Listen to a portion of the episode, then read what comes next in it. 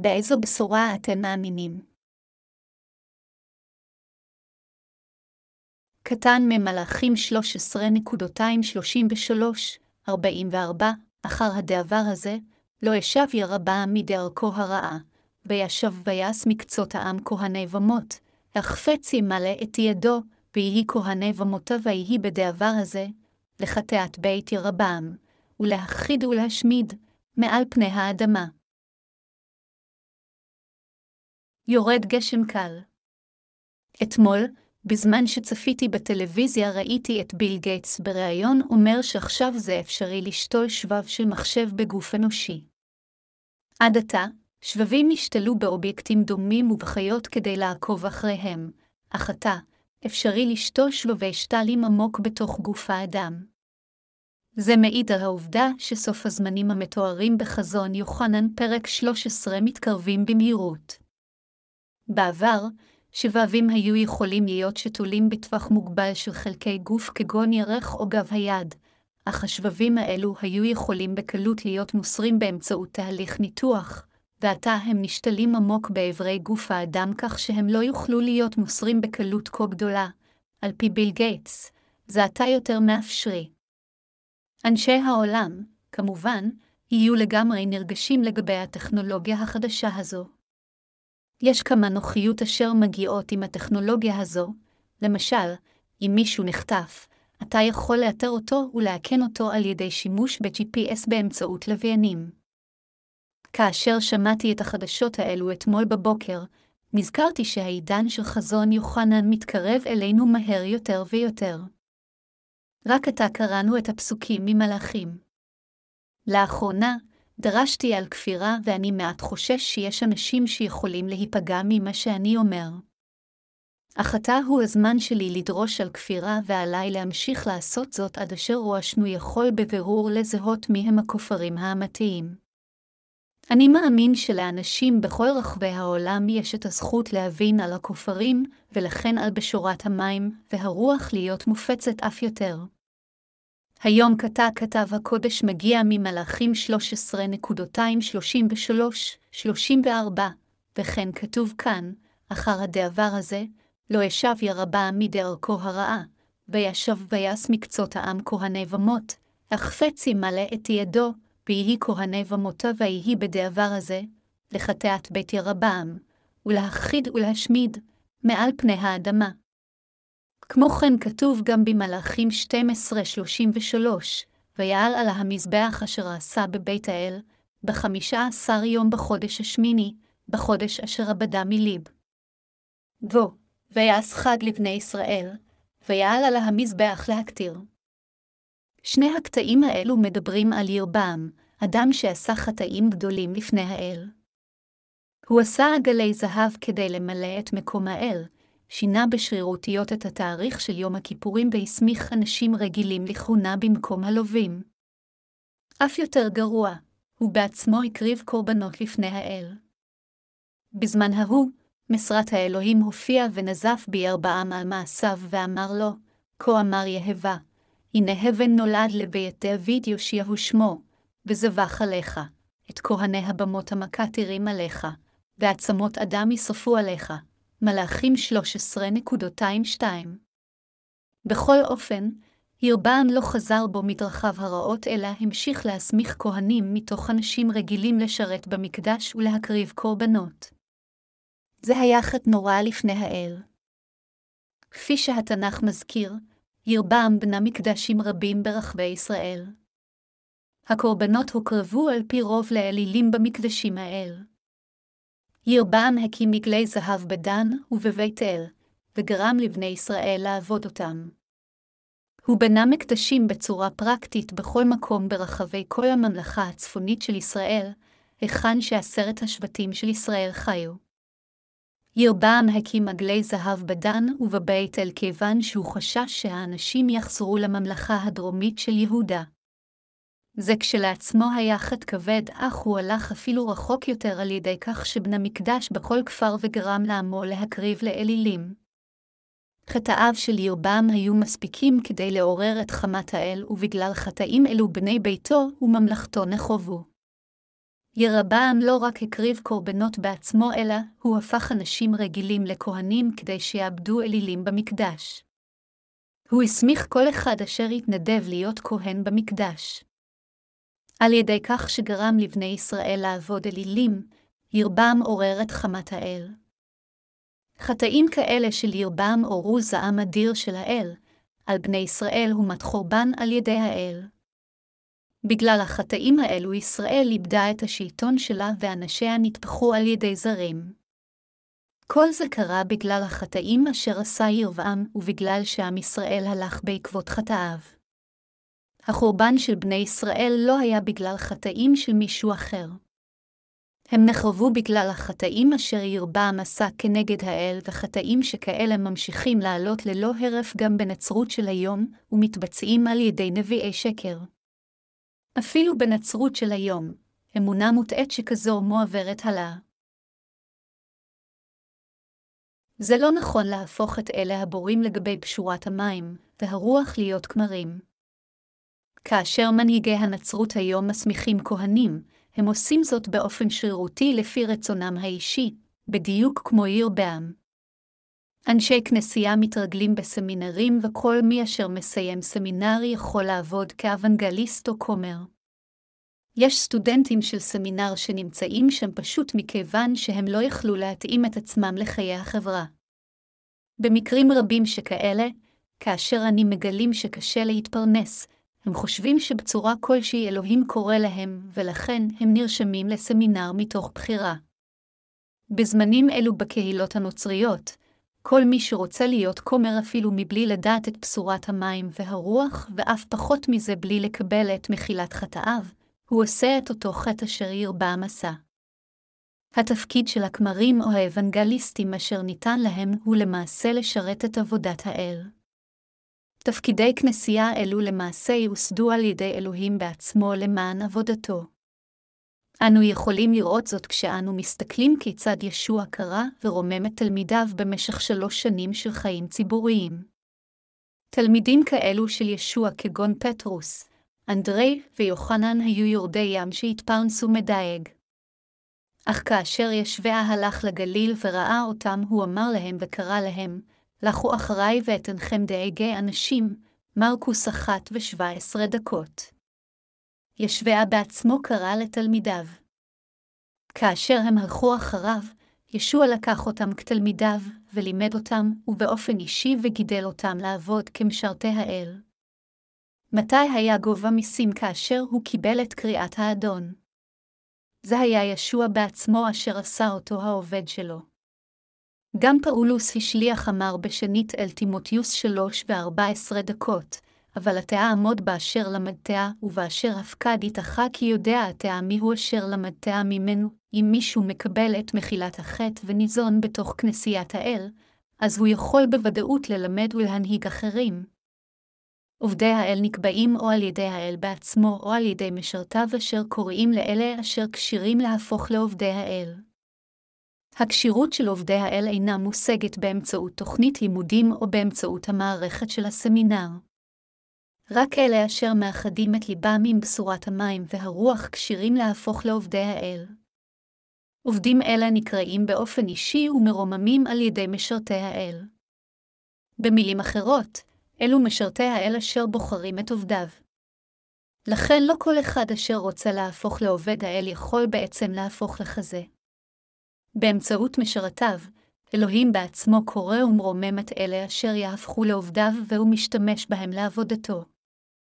הוא כך בוחר את אלה אשר יהפכו למשרתיו, מאמן אותם ומרומם אותם באיתנות כעובדיו. בדרך זו אלוהים מרומם את משרתיו. בניגוד לכך, ירבעם פשוט שאל כל אחד אשר ראה מתאים, האם אתה רוצה להפוך לכהן, ואם תשובתו הייתה כן, אז הוא הסמיך אותו לכהן. במילים אחרות, לאחר שבנה מקדשים בכל כפר, ירבעם שאל, הרימו את ידכם אם ברצונכם להיות הכהן של המקדש הזה, אז היו אנשים שהרימו את ידיהם, ואז ירבעם היה בוחר מישהו אשר מצא חן בעיניו ואמר, אתה הכהן האחראי כאן, כך הוא הסמיך כהנים. הכהנים אשר כך הוסמכו השתחוו לפני אלילים, הקטירו קטורת לפניהם ערכו סעודות אסורה ואמרו, אלילי זהו האלוהים המנהיג אתכם, לכן מה שהרבה המסע היה חטא נורא לפני האל. היום, האדם אשר מוסמך להפוך למשרת האל חייב להיות, קודם כל, אחד אשר נשטף מכל חטאיו על ידי האמונה בפשורת המים והרוח, ושנית, הוא חייב להיות מישהו אשר ליבו מאוחד עם עבודת האל. אלה אשר אמונתם בבשורת המים והרוח איתנה כסלה, אשר מתאימים בעיני האל ואשר קיבעו את ליבם לפני האדון, הם אנשים כאלה אשר גדלים כעבדי האל באמצעות משרתי האל הקודמים להם. עובדי האל מרוממים כמו שאליהו רומם את אלישע בברית הישנה. אלישע ניהל בית ספר ללימודי דת בזמן הברית הישנה בדיוק כפי שאנו מנהלים עתה את בית המיסיון שלנו. כך היו לו תלמידים רבים. אך מתוך התלמידים האלו, היה אדם בשם אלישע אשר באופן קרוב הלך אחר אליהו. אלישע הלך אחריו בצורה כה קרובה שהוא קרא לו אדונו. הוא נהג להביא מים למורו כדי לשטוף את ידיו.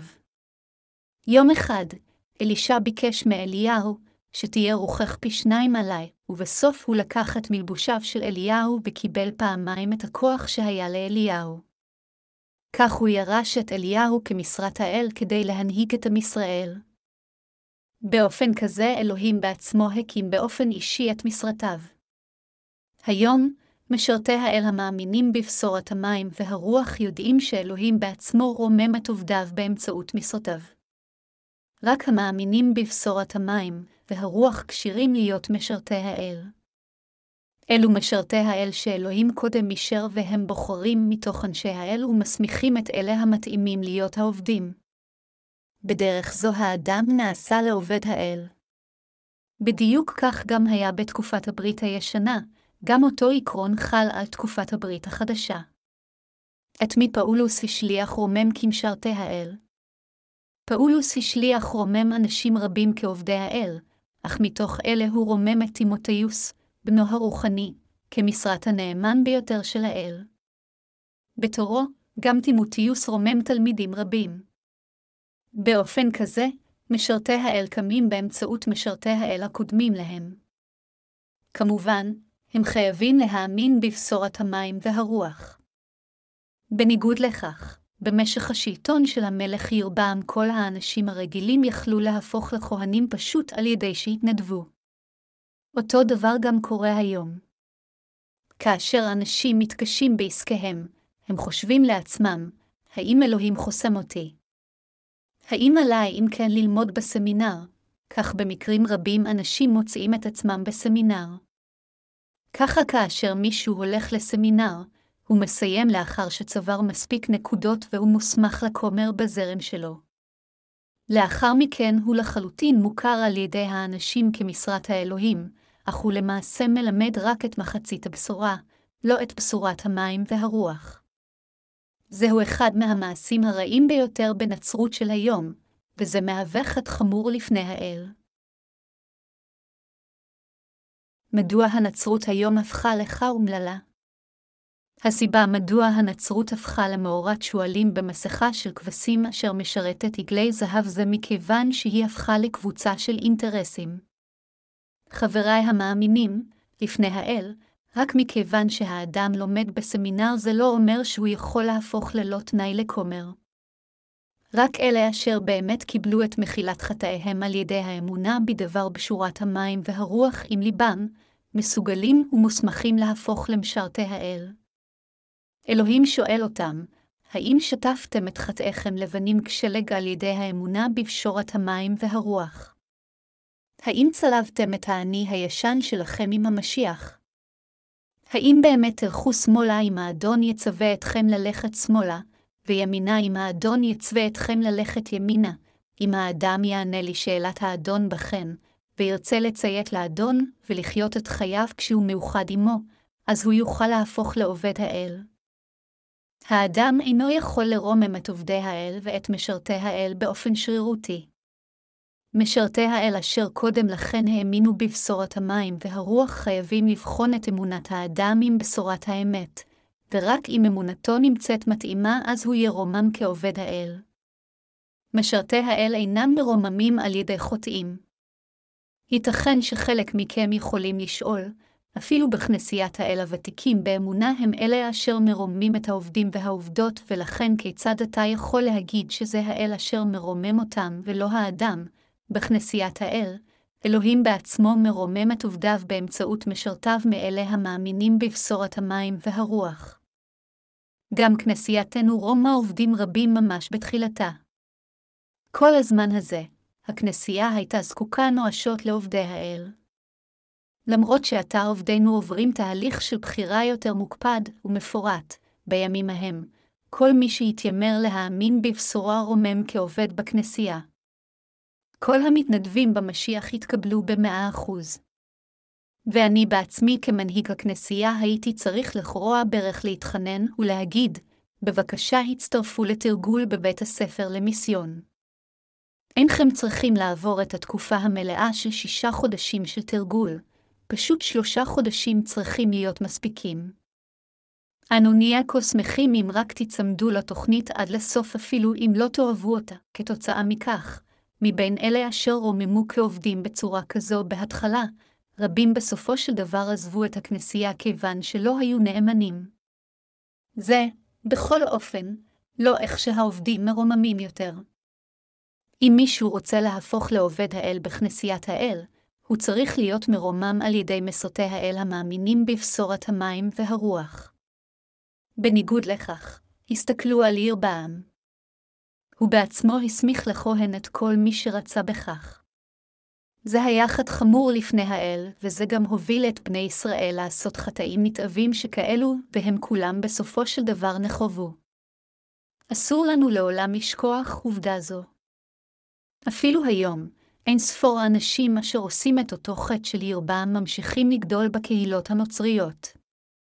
בימים אלו, אם מישהו מסיים סמינר אשר מנוהל על ידי הזרם שלו, אז הוא מוסמך כמשרת האל אפילו אם אינו מאמין בפשורת המים והרוח.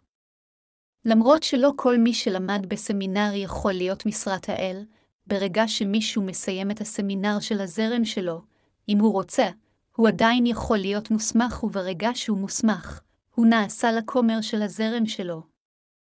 וכך כאשר הוא מציג את עצמו לפני אנשים, הוא אומר, אני הכומר של הזרם הזה והזה.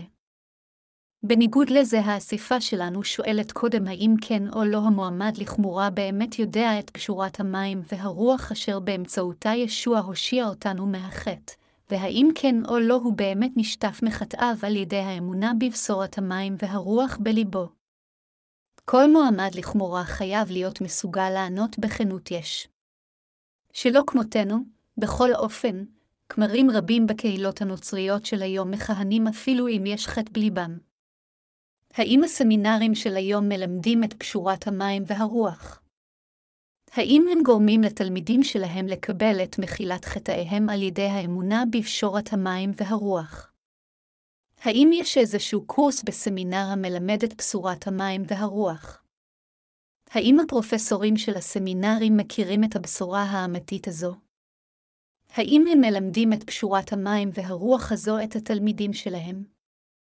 האם הם ממנים את התלמידים שלהם כעובדי האל לאחר שלימדו את הבשורה הזו וגרמו להם להאמין בכך?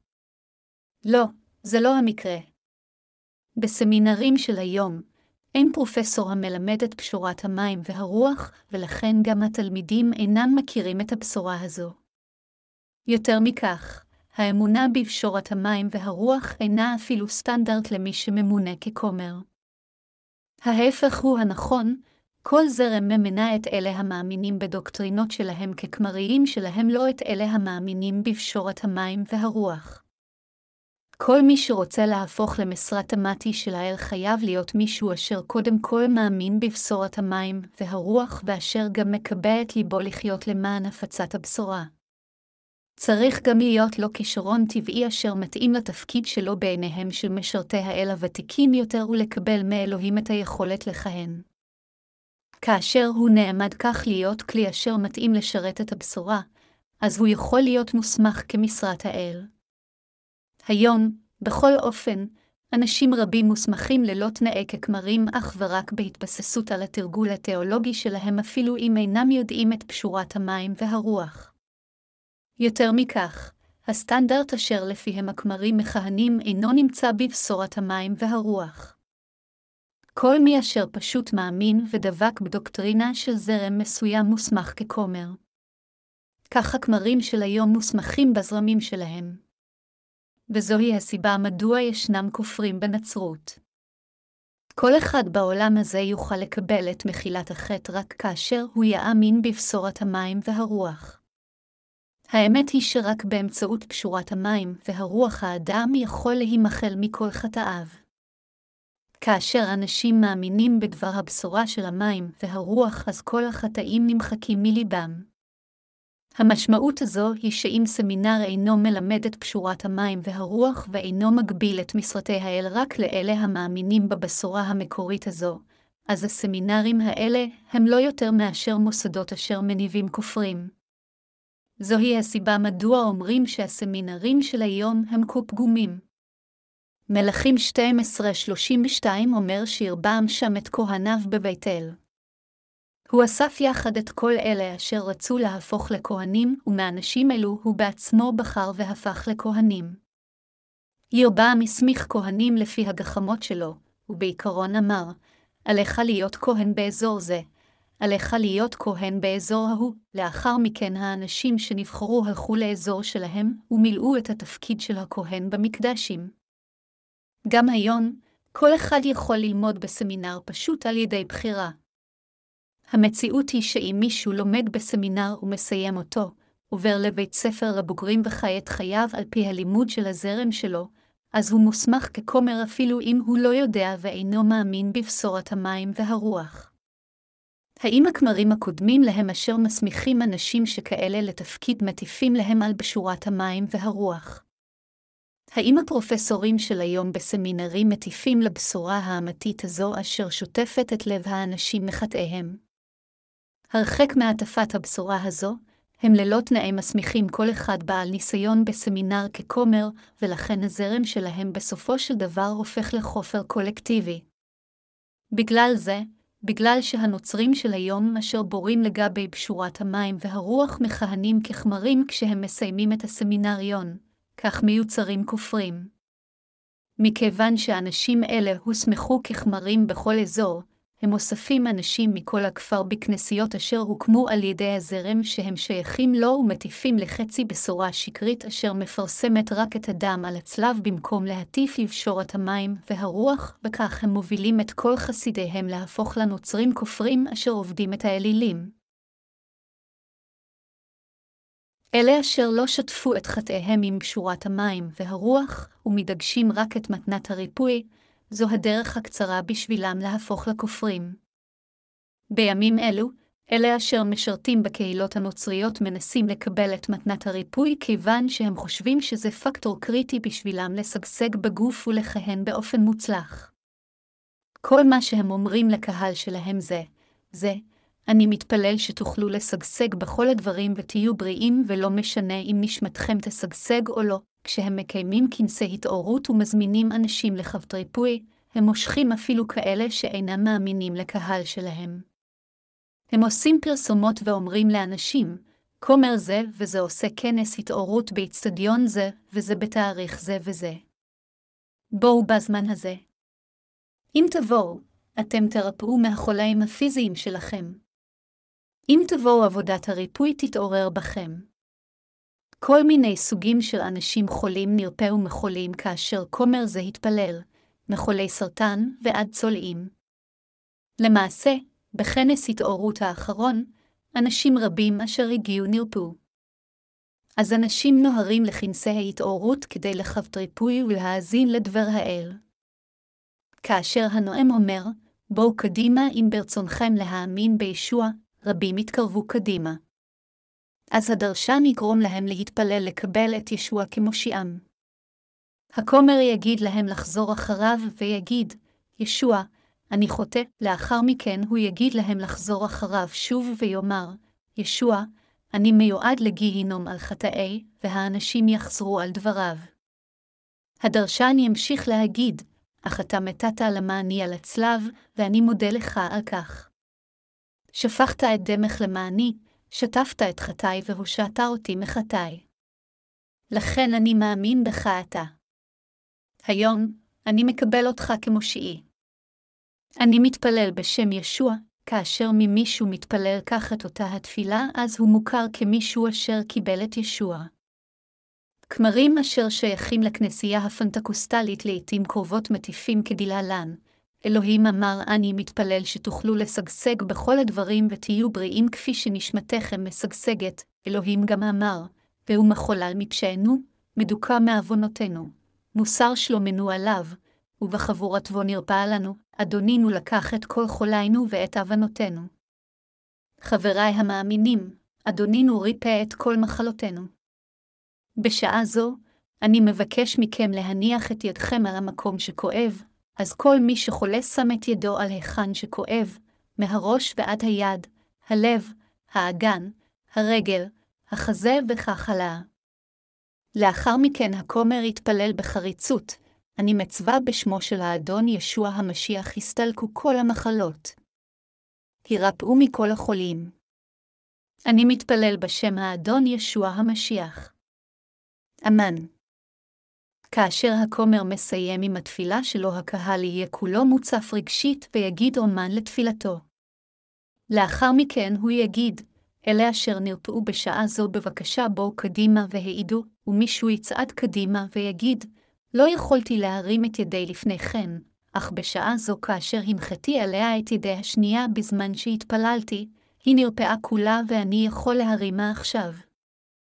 אמן. הלויה, יש כאלה שיגידו, הייתה לי צרבת, אך עתה שהתפללתי, הצרבת שלי נעלמה. לא יכולתי ללכת לפני כן, אך עתה בשעה זו אני יכול לעמוד ואף לרוץ, לא יכולתי לראות טוב, אך עתה כאשר הכומר התפלל למעני, אני יכול לראות. ישוע באמת ריפא את חולי, רבים בכנס ההתעוררות יעידו כך בתורם. מספר רב של אנשים, נוצרים ושאינם נוצרים באופן דומה רואים זאת והולכים שולל אחרי זה, והם מתחילים להאמין בישוע בקלילות וחושבים, הו. אז אני אתרפא אם אאמין בישוע. אני אהפוך לעשיר ואני גם אלך לגן עדן אם מאמין בישוע, בכל אופן, כאשר אנשים אלה יחזרו הביתה, הצרבת שלהם תחזור והראייה שלהם שוב תיעלם. הם יהיו לא יותר מאשר קורבנות להונאה רוחנית. היום, כופרים אשר הולכים בעקבות דרכו של ירבעם מושכים אנשים ומתפללים בשבילם תחת מודעת פרסומת של מתנת ריפוי בכנסי ההתעוררות. אנשים חולים רבים מיואשים. לא משנה מה מחלתם, הם רק רוצים להירפא. כאשר שום תרופה ושום ניתוח לא יכול לרפאם, כאשר הרצון הגדול ביותר שלהם זה להחלים מהמחלה שלהם, נאמר להם שהם יקבלו את מתנת הריפוי אם יאמינו בישוע, וזו הסיבה מדוע הם נוהרים לכנסי ההתעוררות האלו. וכאשר הכומר בעל היכולת לכאורה מתפלל למענם, זה אפשרי מבחינתם להרגיש יזמן מה שיפור או הקלה, תלוי במצב המחשבתי שלהם. בכל אופן, ברגע שהם חוזרים חזרה הביתה, סביר מאוד שתהיה רגרסיה והחולי שלהם יגדל ואף בסופו של דבר יהרוג אותם. חברי המאמינים, עליכם לזכור שעל ידי הולכת שולל בידי אנשים כריזמטיים, אנשים רבים עתה חרבים גם בגוף וגם ברוח.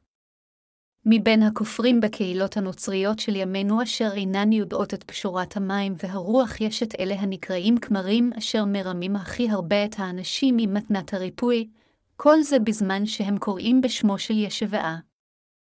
כאשר נביאי שקר אלו יעמדו בפני ישוע הם כולם יגידו לו, ישוע, ישוע, האם לא ניבאנו בשמך, לא גירשנו שדים בשמך ועשינו נפלאות רבות בשמך, אך ישוע יענה להם, מעולם לא ידעתי אתכם, סורו ממני פועלי אבן. מתי 7.22, 23, זה מה שישוע יגיד לנוכלים שכאלו, מכיוון שלא האמנתם בבשורת המים והרוח, ולא נשטפתם מחטאיכם, אתם גנבתם את שמי כדי לערוך כנסי התעוררות רק כדי לגרוף כסף, ועדיין האנשים כיבדו אתכם ככמרים.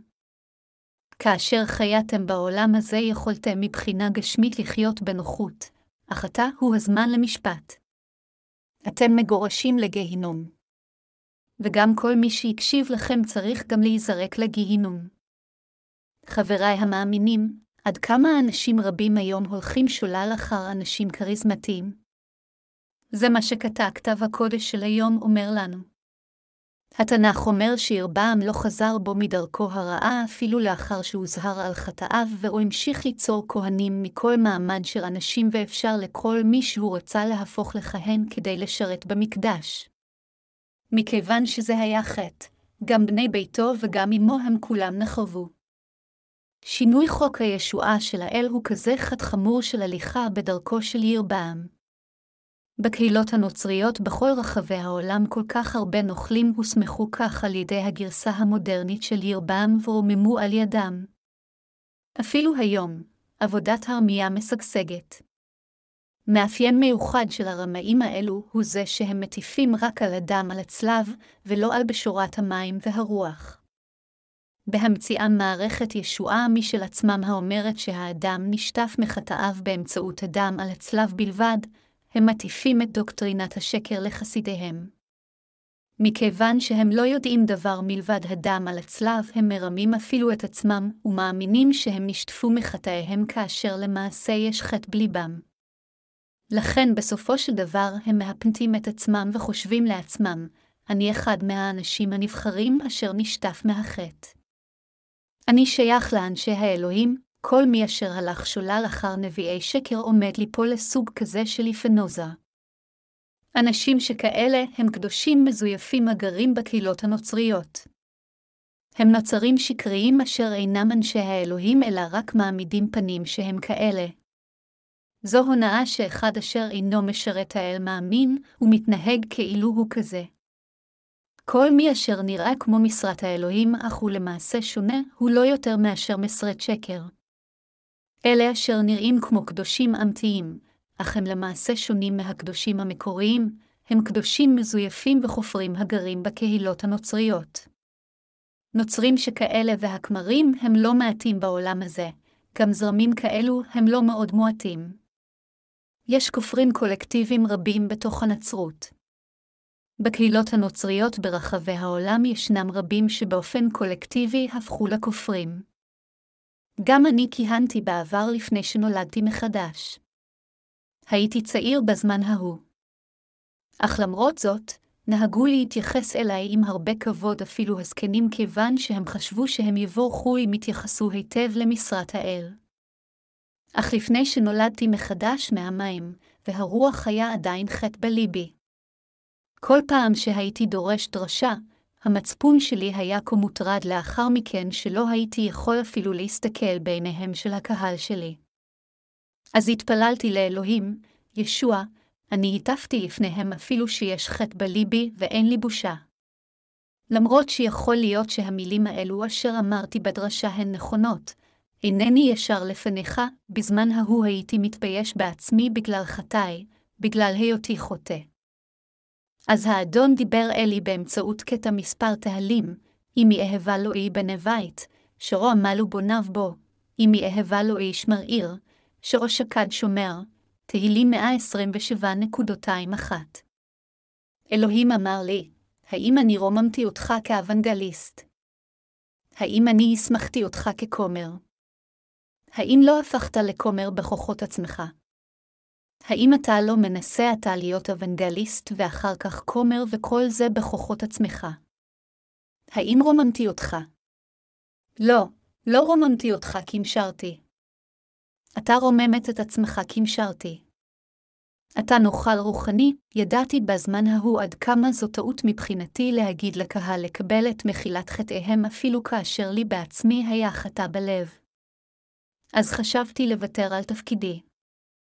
בזמן ההוא, התוודעתי לפני האל, אדון, אינני יכול למלא את העבודה הזו. המצפון שלי לא יכול לשאת את מה שאני עושה. הייתי לגמרי בעל ידע רב בבית הספר לתיאולוגיה של הקלוויניסטים, מסוגל להרצות על כך ללא בעיה אם אתבקש. כאשר הייתי בסמינר, חשבתי שמאוד חשוב לדעת לפחות תיאולוגיה בצורה מדויקת, ולמדתי קשה כדי לדעת את התיאורית ולהסיק את הידע לפרטים. אך הבעיה של החטאים שלי שנמצאו בליבי לא נפתרה. זה הכל היה כיוון שלא ידעתי בזמן ההוא את פשורת המים והרוח, אלא במקום זאת האמנתי רק בדם על הצלב. בימים ההם, כל התיאולוגים בכל רחבי העולם וכל הכמרים באופן דומה דרשו רק על הדם על הצלב. התפללתי והתפללתי לאלוהים בלהיטות. בסופו של דבר, אלוהים אפשר לי להבין את פשורת האמת של המים והרוח. חשבתי שאם הכהן הגדול בברית הישנה העביר את חטאים לבני ישראל על ידי סמיכת הידיים על הקורבן בעל החיים, אז חייב להיות משהו דומה לכך גם בברית החדשה. זה מכיוון שלדבר הברית הישנה יש באופן ברור מקביל מתאים בברית החדשה. לכן חיפשתי בדבר האל וחשבתי, אם חטאי בני ישראל הועברו עם סמיכת הידיים בברית הישנה, אז גם בברית החדשה חייב להיות כתוב כיצד חטאי בני האדם הועברו עם סמיכת הידיים, כל פעם שקראתי מתי 3.213-17, תהיתי גם מדוע ישוע הוטבל בידי יוחנן המטביל והוטרדתי על ידי חוסר ההבנה שלי. אך יום אחד, בו האמת הגיעה לליבי ובחסדו של האל הבנתי את האמת אחת ולתמיד. כתוב, הניחה לי כי כן נאווה לשנינו למלק על ההצדקה, מתי שלוש וחמש עשרה דקות. באותו רגע הבנתי מי היה יוחנן המטביל. יוחנן המטביל לא היה רק נביא אלא, הוא היה משרת האל אשר יעביר את חטאי בני האדם על ישוע המשיח אחת ולתמיד. לאחר מכן חיפשתי בתנ"ך יותר על יוחנן המטביל. מכיוון שישוע קרא לו אליהו, הסתכלתי על מקרה אליהו ממלאכים ועד מלאכי בברית הישנה. גם הפניתי את תשומת ליבי להולדתו של יוחנן המטביל וגיליתי שהוא גודל כנציגם של בני האדם. ישוע בעצמו נשא עדות על יוחנן המטביל ואמר, לא קם בילודי אישה גדול מיוחנן המטביל והקעתון במלכות השמיים יגדל ממנו.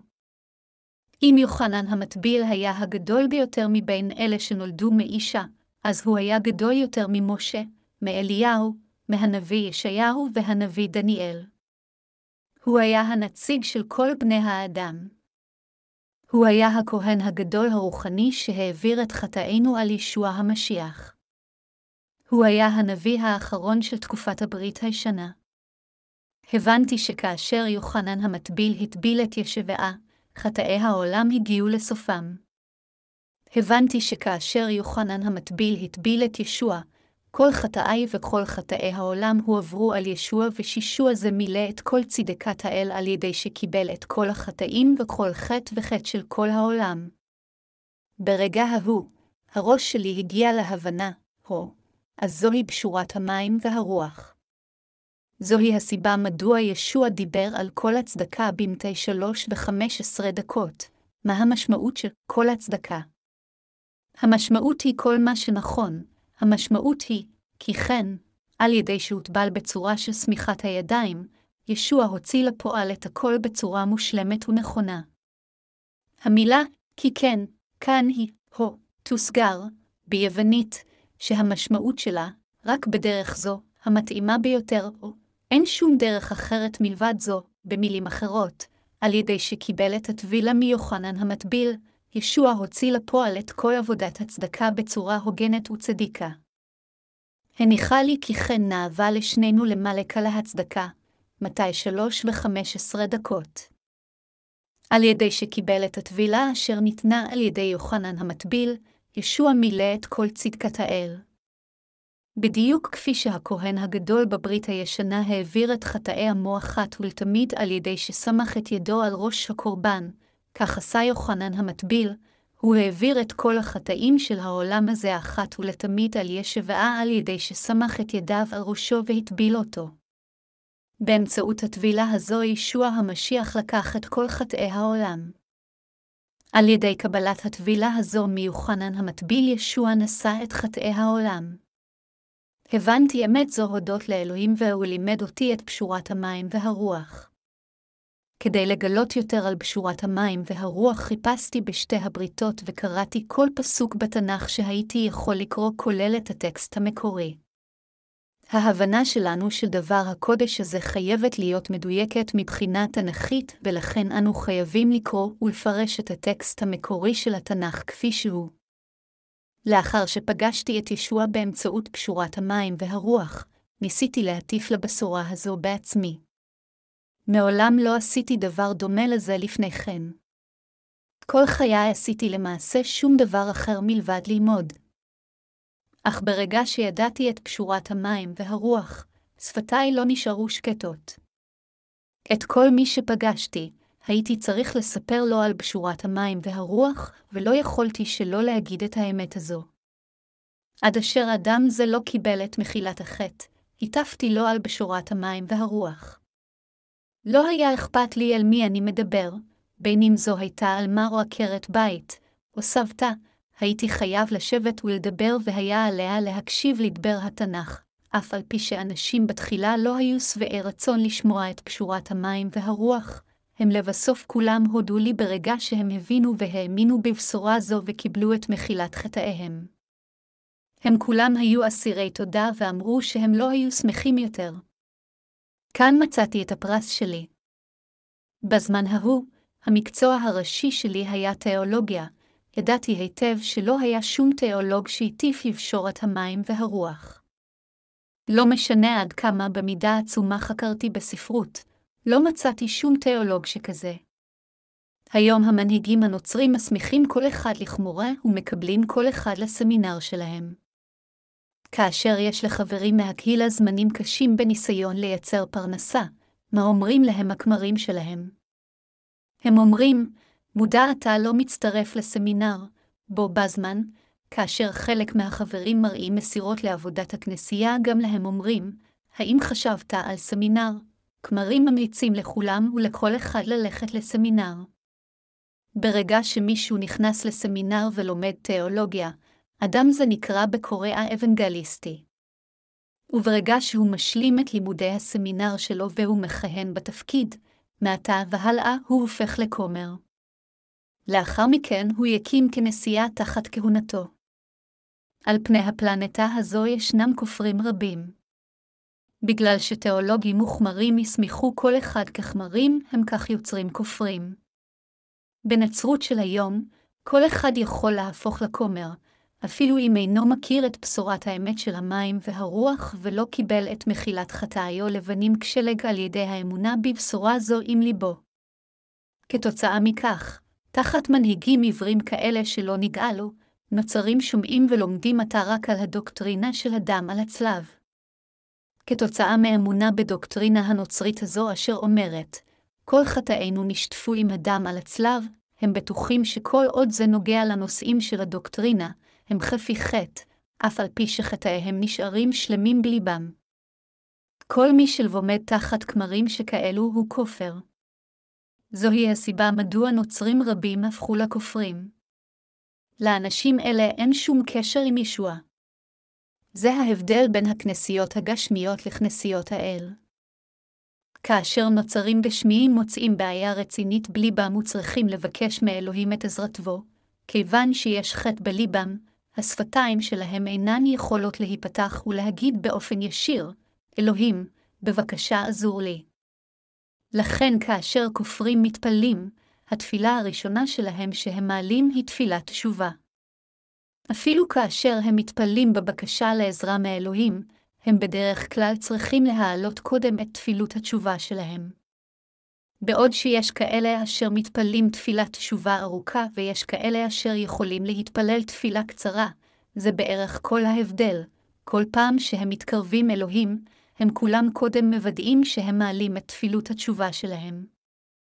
בניגוד לכך, כאשר המאמינים בפשורת המים והרוח עושים משהו לא טוב לפני האל, הם בכנות מודים לפניו בעוון שלהם. הם באים לאלוהים על ידי אמונה ובביטחון שהם נושאו מחטאיהם, מאמינים שישוע המשיח לקח על עצמו את כל חטאיהם באמצעות טבילתו ושטף את כולם על ידי ששפך את דמו על הצלב. בכל אופן, אלה אשר לא יודעים ולא מאמינים בבשורת המים והרוח חייבים להעלות תפילות תשובה כל פעם שהם באים לפני האל כדי להתפלל אליו. מכיוון שבליבם יש עדיין חטא, הם אינם יכולים אלא להעלות תפילות של תשובה באומרם, ישוע, בבקשה מחל לי, חטאתי, כל פעם שהם מנסים להתקרב לאלוהים ומתפללים אליו, הם קודם מנסים להישתף מחטאיהם על ידי שהם מעלים את תפילות התשובה שלהם. שלא כמותם, אלה המאמינים בבשורת המים והרוח מהרהרים בבשורה זו פעם אחר פעם.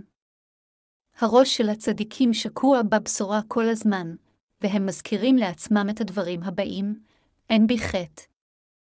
עם גשורת המים והרוח האדון שטף את כל החטאים לבנים כשלג. באמצעות טבילתו הוא נשא את החטאים המזוהמים והעכורים האלה שלי, שטף אותם לנקיים על ידי ששפך את דמו וקם לתחייה המהמתים ועל ידי כך עשה אותי לבן כשלג. לכן, אנו המאמינים בבשורת המים והרוח יכולים לצאת באומץ לפני האל ולהתפלל אליו. למרות שיכול להיות שאנו נהיה לקויים במעשינו ונעשה חטא, אנו עדיין יכולים להתפלל באומץ לאלוהים, אבא, בבקשה עזור לי, זה מכיוון שאלוהים אמר, צדיק באמונתו יחיה, אל הרומים אחת ושבע עשרה דקות.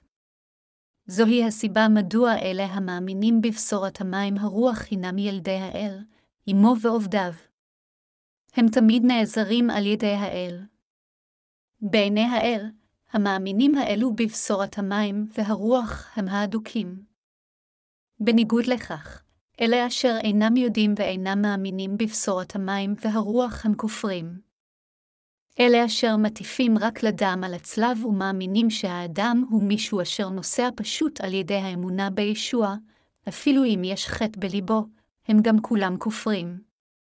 אנשים שכאלה עושים מה אם לא את אותו חטא של ירבם אשר מתואר בקטע כתב הקודש של היום, ועל כל האנשים האלה נגזר לעמוד בפני הדין של אלוהים. הם יושמדו מעל פני כדור הארץ הזה בדיוק כפי שכתוב, ויהי בדעבר הזה, לחטאת בית ירבם, ולהכחיד ולהשמיד, מעל פני האדמה, בסופו של דבר, הם לא יהיו מסוגלים להיכנס לגן עדן. כמו כן הם גם מקוללים על האדמה הזו. ישנם יותר מדי אנשים אשר מקוללים בעולם הזה אפילו שהם מאמינים בישוע. אפילו מבין אלה אשר מתיימרים להאמין בבשורת המים והרוח ישנם רבים אשר באו לכנסייה מבלי להבין את האמת הזו בהתחלה ומנהלים את חיי האמונה שלהם בהתאם. אנשים שכאלה חייבים לבחון את ליבם פעם נוספת בכנות ולשאול את עצמם, האם אני באמת מאמין בבשורת המים והרוח? אנו חייבים להאמין בבשורת המים והרוח בנאמנות. עלינו לאחוז בבשורת המים והרוח בלב שלם. רק אז נוכל להתהלך עם אלוהים. רק אז נוכל להישאר במשיח ולהתחמק מלהפוך לכופרים. ורק אז לא נהיה מקוללים על ידי האדון. כל מי שאינו מאמין בבשורת המים והרוח הוא מקולל. מה אם כן לגביכם? האם אתם מאמינים בשורת המים והרוח? מכיוון שאלוהים הוביל אותנו להאמין בבשורת המים והרוח, אנו קיבלנו את ישועתנו. וכך אלוהים רומם אותנו כמשרתיו. כך אנו הפכנו לסוג אנשים אשר מסוגלים להטיף את פשורת המים והרוח ברחבי כל העולם ולהצביע על כיצד הם באמת הכופרים. אני רוצה שתבינו כולכם שאינני מוקיע אף אחד כאן, אלא אני נותן כאן הרצאה שכזו רק כדי לעזור להם להגיע לשיפוט הנכון ולהתחמק מהקבוצות הכופרות. אני מבקש מכם להבין זאת. עתה הוא הזמן לאנשים לברוח מחפירה. אנשים רבים טובעים בבוץ של כפירה. הם, גם, חייבים להיוושע מחטאי העולם. הם, גם, חייבים לברוח מכפירה קולקטיבית, לקבל את שטיפת חטאיהם על ידי האמונה בבשורת המים והרוח, בכך להגיע לישועה האימתית שלהם. אבל, עד כמה אנשים רבים עדיין נשארים בלתי מסוגלים להביא את עצמם לעשות כן? זה בדיוק מדוע אנו חייבים להטיף את פשורת המים והרוח ברחבי כל העולם. אנו חייבים לספר לנוצרים בכל רחבי העולם על כפירה ולהסביר להם מדוע הם הפכו לכופרים שיבינו קודם הסיבה לכך על עצמם. זו כה טרגדיה מתסכלת בשבילי לראות נוצרים כה רבים בכל רחבי העולם נאנחים תחת המשקל של חטאיהם. זוהי הסיבה מדוע אני מטיף את דבר האלוהים על הכפירה, ומדוע אני עומד לפרסם ספר דרשות על הנושא הזה. ספר זה יתורגם לכל שפה בעולם ויהיה מופץ בכל רחבי העולם. אז אנשים בכל רחבי העולם אז יבינו כשיקראו ספר זה. נלכדתי כל הזמן הזה בכפירה, הרצון הכנה שלי שרבים יבינו זאת, יקבלו את הישועה אשר באה עם שורת המים והרוח וכך יחזרו לאלוהים. מסיבה זו אני דורש עתה על דבר האלוהים הזה.